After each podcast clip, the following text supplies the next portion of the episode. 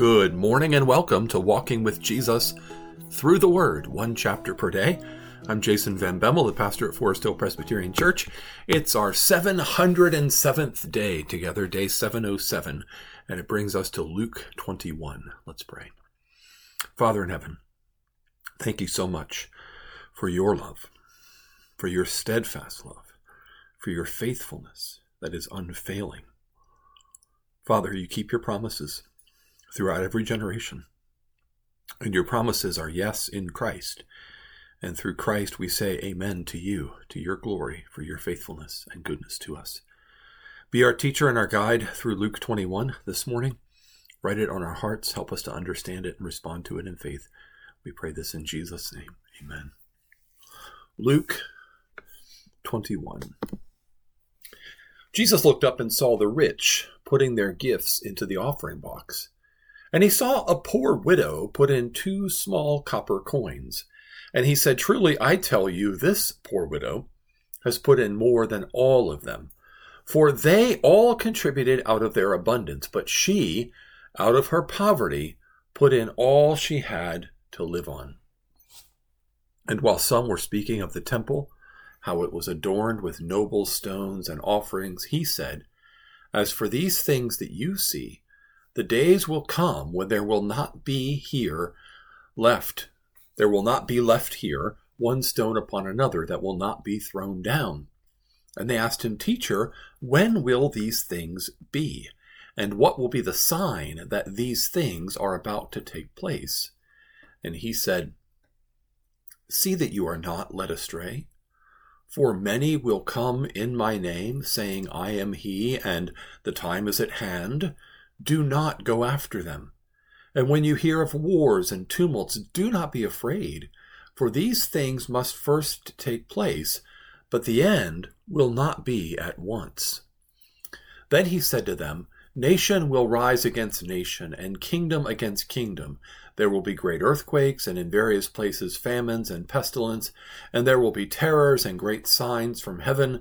But before all this, they will lay their hands on you and persecute you, delivering you up to the synagogues and prisons, and you will be brought before kings and governors for my name's sake. This will be your opportunity to bear witness. Settle it, therefore, in your minds, not to meditate beforehand how to answer, for I will give you a mouth and wisdom which none of your adversaries will be able to withstand or contradict. You will be delivered up even by parents and brothers and relatives and friends. And some of you they will put to death. You will be hated by all for my name's sake, but not a hair on your head will perish. By your endurance, you will gain your lives. But when you see Jerusalem surrounded by armies, then know that its desolation has come near. Then let those who are in Judea flee to the mountains, and let those who are inside the city depart, and let not those who are out in the country enter in it. For these are days of vengeance to fulfill all that is written. Alas, for women who are pregnant, and for those who are nursing infants in those days, for there will be great distress upon the earth, and wrath against this people. They will fall by the edge of the sword, and be led captive among all nations, and Jerusalem will be trampled underfoot by the Gentiles until the times of the Gentiles are fulfilled. And there will be signs in sun and moon and stars, and on the earth distress of nations and perplexity because of the roaring of the sea and the waves, people fainting with fear and with foreboding of what is coming on the world, for the powers of the heavens will be shaken and then they will see the Son of Man coming in a cloud with power and great glory. Now, when these things begin to take place, straighten up and raise your heads, because your redemption is drawing near.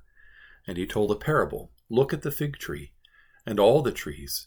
As soon as they come out in leaf, you see for yourselves and know that the summer is already near. So also, when you see these things taking place, you know that the kingdom of God is near.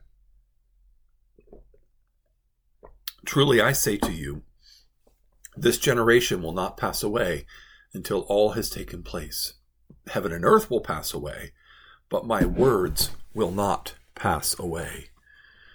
But watch yourselves, lest your hearts be weighed down with dissipation and drunkenness and cares of this life, and that day come upon you suddenly like a trap. For it will come upon all who dwell on the face of the whole earth. But stay awake at all times, praying that you may have strength to escape all these things that are going to take place and to stand before the Son of Man. And every day he was teaching in the temple, but at night he went out and lodged on the mount called Olivet and early in the morning, all the people came to him in the temple to hear him. Luke 21. So, this is a very famous and very much misunderstood teaching of Jesus regarding the destruction of the temple, the destruction of Jerusalem, and the second coming of Jesus and the judgment of the whole world. Now, remember yesterday we were in Isaiah 26, and that's very helpful as background. And before that, we were in Isaiah 25, which is also very helpful as background, because remember I said that there's a perspective on the New Testament day of salvation from the Old Testament where it's called a collapsed horizon. It all looks like it's happening all at once, it all looks like one day. And it is one day in the sense that once things are set in motion, it's it's a fait accompli, as they say. It's it's it's a finished reality in the purposes of God once Jesus comes into the world and God becomes man. But it's in fact a day that stretches out over 2,000 plus years. And that's a similar kind of collapsed horizon view that's here in Luke 21. So, first of all, we have this widow's offering at the very beginning of the chapter. If I were dividing the chapter, I might put the widow's offering at the end of chapter 20 and start chapter 21.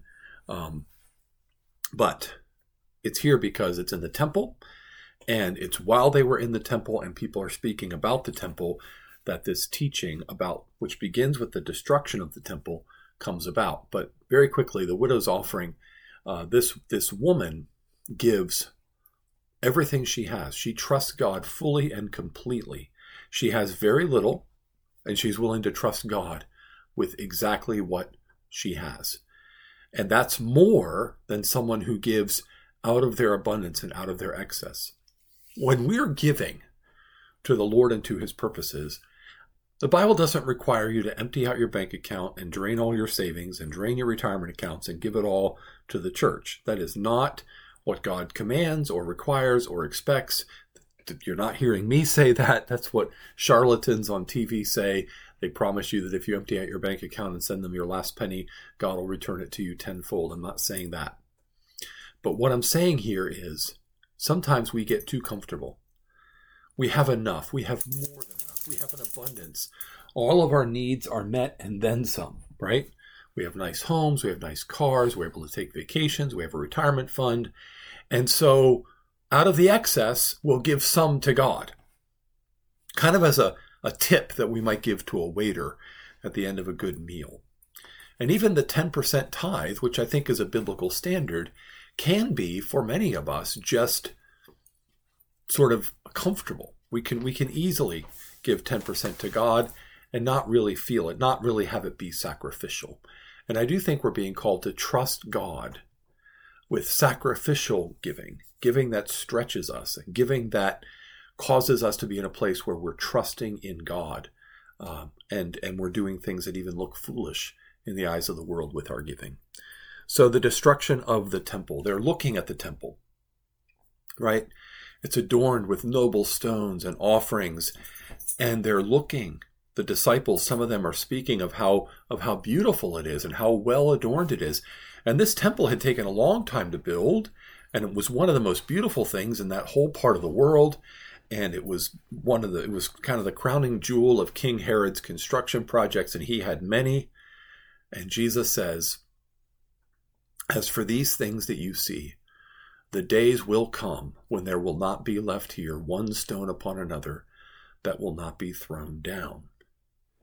And so Jesus is making a statement about the destruction of the temple. That's where this begins.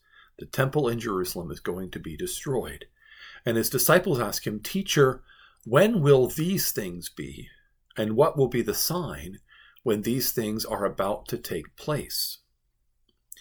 And so Jesus answers and says, See that you are not led astray. For many will come in my name, saying, I am he, the time is at hand. Do not go after them. And when you hear of wars and tumults, do not be afraid, for these things must first take place, but the end will not be at once.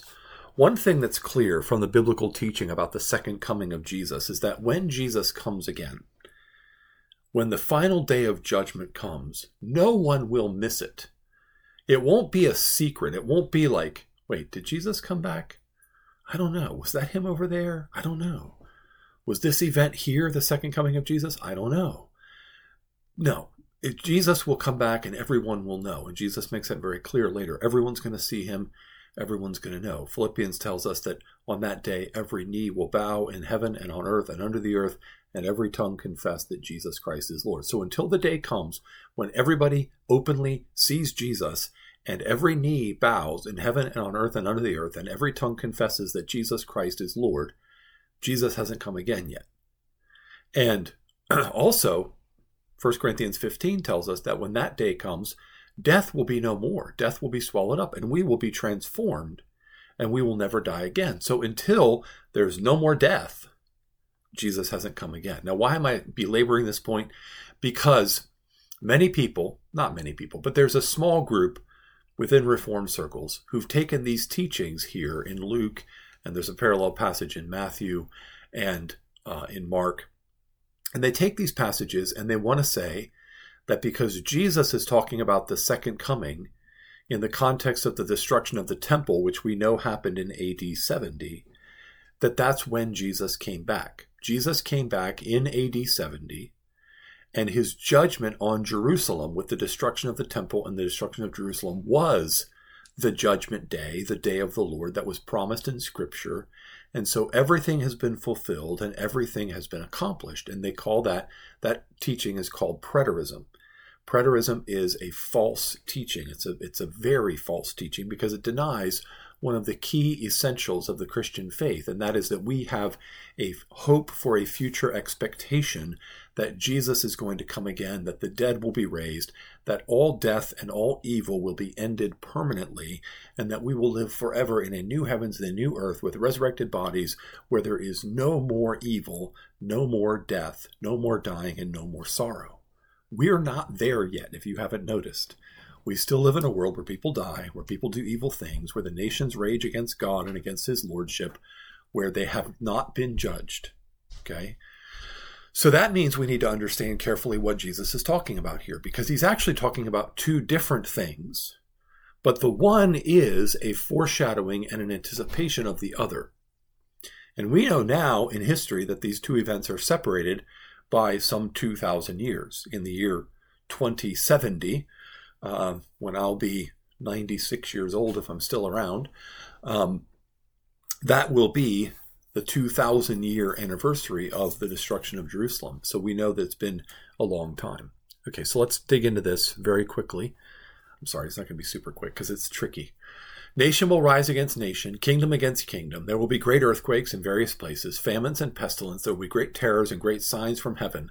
But before all this, they will lay their hands on you and persecute you, delivering you up to the synagogues and the prisons, and you will be brought before kings and governors for my name's sake. This will be your opportunity to bear witness, etc., etc. All of this, I do believe, happened before AD 70. Um, now, it's still happening in the world, but those who heard Jesus they were arrested. They were put on trial. They were put to death. Think of Stephen. Think of James. Think of Peter and Paul and, and Andrew. Think of all of those apostles and evangelists and leaders in the early church who were all persecuted prior to AD 70. And in those early decades of the church, it was the Jewish leadership that was leading the persecution against Christians and the Romans went along with it in order to please the Jewish leadership. Now, the Jewish leadership leading the persecution of Christians is going to end abruptly at AD 70. And the Jewish leadership is going to be judged at AD 70 when the temple is destroyed. So he's telling, he's encouraging them to be brave and to not be afraid and to trust God to give them the words that are said. If you want an example of God giving you the words to be said, look at Acts chapter 7 and Stephen, the first martyr, in his beautiful speech before the Sanhedrin. This is an exact fulfillment of what Jesus promises here in Luke 21 that the Holy Spirit will give you the words to say. And the Holy Spirit did. And we know from historical accounts that Paul and Peter and Andrew and others were given similar, very strong and very powerful and compelling words to say when they were put on trial. But they were all put to death, which is interesting because Jesus promises not a hair of your head will perish. Well, how is that true if they were stoned to death or beheaded or crucified upside down? Well, because they were received into glory. And they will receive resurrection bodies. Their souls were received into glory, and they will receive resurrection bodies. If the only thing that happened was that their souls were received into glory and there's no future resurrection of the body, then their bodies were killed permanently by those who persecuted them. But if there is a future resurrection and they're given a resurrection body, then not a hair on their head really perished. They were just temporarily physically dead until the resurrection and, and spiritually always alive before God. So when you see Jerusalem, verse 20, surrounded by armies, then know that its desolation has come near. Then let those who are in Judea flee to the mountains, and let those who are inside the city depart, and let not those who are out in the country enter it. For these are days of vengeance to fulfill all that is written. Alas for women who are pregnant and those who are nursing infants in those days. Again, all of this is about the destruction of Jerusalem. It's pretty explicitly about the destruction of Jerusalem. Then look at what he says in verse 24 They will fall by the edge of the sword and be led captive among all nations, and Jerusalem will be trampled underfoot by the Gentiles until the times of the Gentiles are fulfilled. Even to this day, while it is a Jewish nation, Israel, that technically has political oversight over Jerusalem, Jerusalem is still trampled underfoot by Gentiles, by um, Arabs, the Palestinians, um, by some Christians, and they're not Jewish people. So the Jews do not have Jerusalem as an intact uh, capital city that they that they control completely. It's trampled underfoot until until the times of the Gentiles are fulfilled. Now, what we know now is that this times of the Gentiles has lasted for almost 2,000 years. It's a time, if you want more information on it, you can go to Romans 11, which I recommended to you uh, a couple of days ago when we were last, I think, in Luke's gospel. I was telling you that that's a good place to go to get more information about what some people call replacement theology, or is better understood as covenant theology, the consistency of there being one people of God. There's a time when the, the natural branches, that is the Jewish people, are cut off from the tree of salvation until the wild offshoots of olive trees are, are grafted in. That's the Gentiles. And then when they're all brought in, then then Jewish people will be regrafted back in. That's in Romans 11. Again, you can read that um, on your own. And then this is after the times of the Gentiles are fulfilled at the end of verse 24. And then there will be signs in the sun and the moon and the stars and the earth, distress of nations in perplexity because of the roaring of the seas and the waves, waves, people fainting in fear with foreboding of what is coming on the world. For the powers of the heavens will be shaken. This is after the times of the Gentiles are fulfilled. So this is still yet sometime in the future. Verse 27 And then they will see the Son of Man coming in a cloud with power and great glory. Whatever else happened in AD 70, that verse did not happen in AD 70. Historically, it is nonsensical to say historically that anybody saw the Son of Man coming in a cloud with power and great glory. There's not a single eyewitness who said, and then Jesus showed up. And that's what Jesus meant. He's meant it's very clear. Like it's not going to be something you can miss. They will see the Son of Man coming in a cloud with power and great glory. And he says, Now, when these things begin to take place, straighten up and raise your heads because your redemption is drawing near. Again, when Jesus comes again, it's the final redemption of God's people. Romans 8 talks about the redemption of our bodies as being our full adoption as sons. And Romans 8 tells us that we groan until that day comes. That day has not come yet. Our bodies have not been fully redeemed yet. They will in the resurrection. They will. He says here, look at the fig tree and all the trees. As soon as they come out in leaf, you see for yourselves, you know that summer is already near. So, so also when you see these things taking place, you know that the kingdom of God is near. Then he says, Truly I say to you, this generation will not pass away until all has taken place. What does he mean by that? Two things. First of all, the destruction of Jerusalem is going to come within a generation, barely. It's going to come 40 years about after this takes place. So that is within a generation. But also, this generation of believers, of those who belong to Jesus, are not going to pass away because we're going to go to heaven to be with him and await our resurrection bodies. Heaven and earth will pass away, but my words will not pass away. In other words, in the future, there's going to be a new heavens and a new earth, but Jesus' words will last forever. We will not be lost. We will be raised. There is no believer that is ever lost because uh, Jesus never, ever breaks his word. Now, again, there's clearer evidence, even more, in verses 34 and 35 here, that this is not talking about AD 70 exclusively. Part of it is, but not all of it. But watch yourselves, lest your hearts be weighed down with dissipation and drunkenness and cares of this life, and that day come upon you suddenly like a trap, for it will come upon all who dwell on the face of the whole earth. So I want to say preterists make a lot of hay out of verse 32 where they say, Truly I say to you, this generation will not pass away until all has taken place. And they say, See, it's so clear. This generation will not pass away until all has taken place. So all has to have taken place. It's so clear. And I would simply come back and say, verse 35 is equally as clear that this day will come upon all who dwell on the face of the whole earth.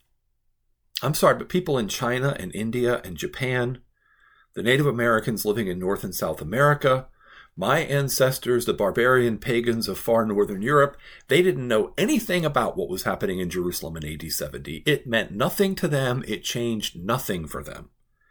And Jesus says that his second coming is going to come upon all who dwell on the face of the whole earth. So there is a way to explain verse 32, as I've already done, in a way that doesn't require preterism. The destruction of Jerusalem does take place within a generation chronologically, but also the generation of believers never pass away. We're kept alive in the Lord. So there's a way to understand that that doesn't require preterism. There's no way to understand verse 35 that doesn't eliminate preterism as an option. Follow me on that? It will come upon all who dwell on the face of the whole earth. Preterism cannot be true because AD 70 is not an event that came upon everyone who dwells on the face of the whole earth. And also, verse 36 stay awake at all times, praying that you may have strength to escape all these things that are going to take place and to stand before the Son of Man. There's nobody, believers, who did endure AD 70 and who survived that, they weren't then standing before the Son of Man. They went on with their lives and they died and their souls went, but that's the same as all believers since the resurrection of Jesus. So, anyway, that's just textual evidence from Luke 21 that I've emphasized why full preterism, full preterism as it's known, cannot possibly be true, and rather a view that says part of this refers to AD 70, but then the final part of it has to refer to the second coming of Jesus. It is a best way to understand this passage, and more importantly, it harmonizes with the rest of Scripture, including what we looked at over the last two days on Isaiah 25 and 26, and 1 Corinthians 11, and Romans 8, and 1 Thessalonians 4, and everything the Bible teaches us about the end of the world negates a belief in preterism. Now, You may have thought, why'd you spend so much time on preterism? Because it's out there. And I want, don't want you to be confused if you run into it. I don't want you to be led astray if anybody tries to engage you in that conversation, because it's important to understand and keep things straight. AD 70 was an important event. It was the judgment on the Jewish leadership. It was the taking away of the kingdom from the Jewish people and giving it to the church. It was the fulfillment of the parable of the vineyards from Luke 20. But it wasn't yet the final end. We're waiting for Jesus, and he is coming for us. Let's pray. Father, thank you for the truth of your word. Thank you for loving us. Thank you for giving us life. Thank you that Jesus is coming again to bring us home. We rejoice in that coming day. In Jesus' name, amen. Well, thanks for joining me for Luke 21. And tomorrow we're going to go back to Isaiah, picking up with Isaiah 27. Hope you can join me for that. And I do hope you have a blessed day in the Lord.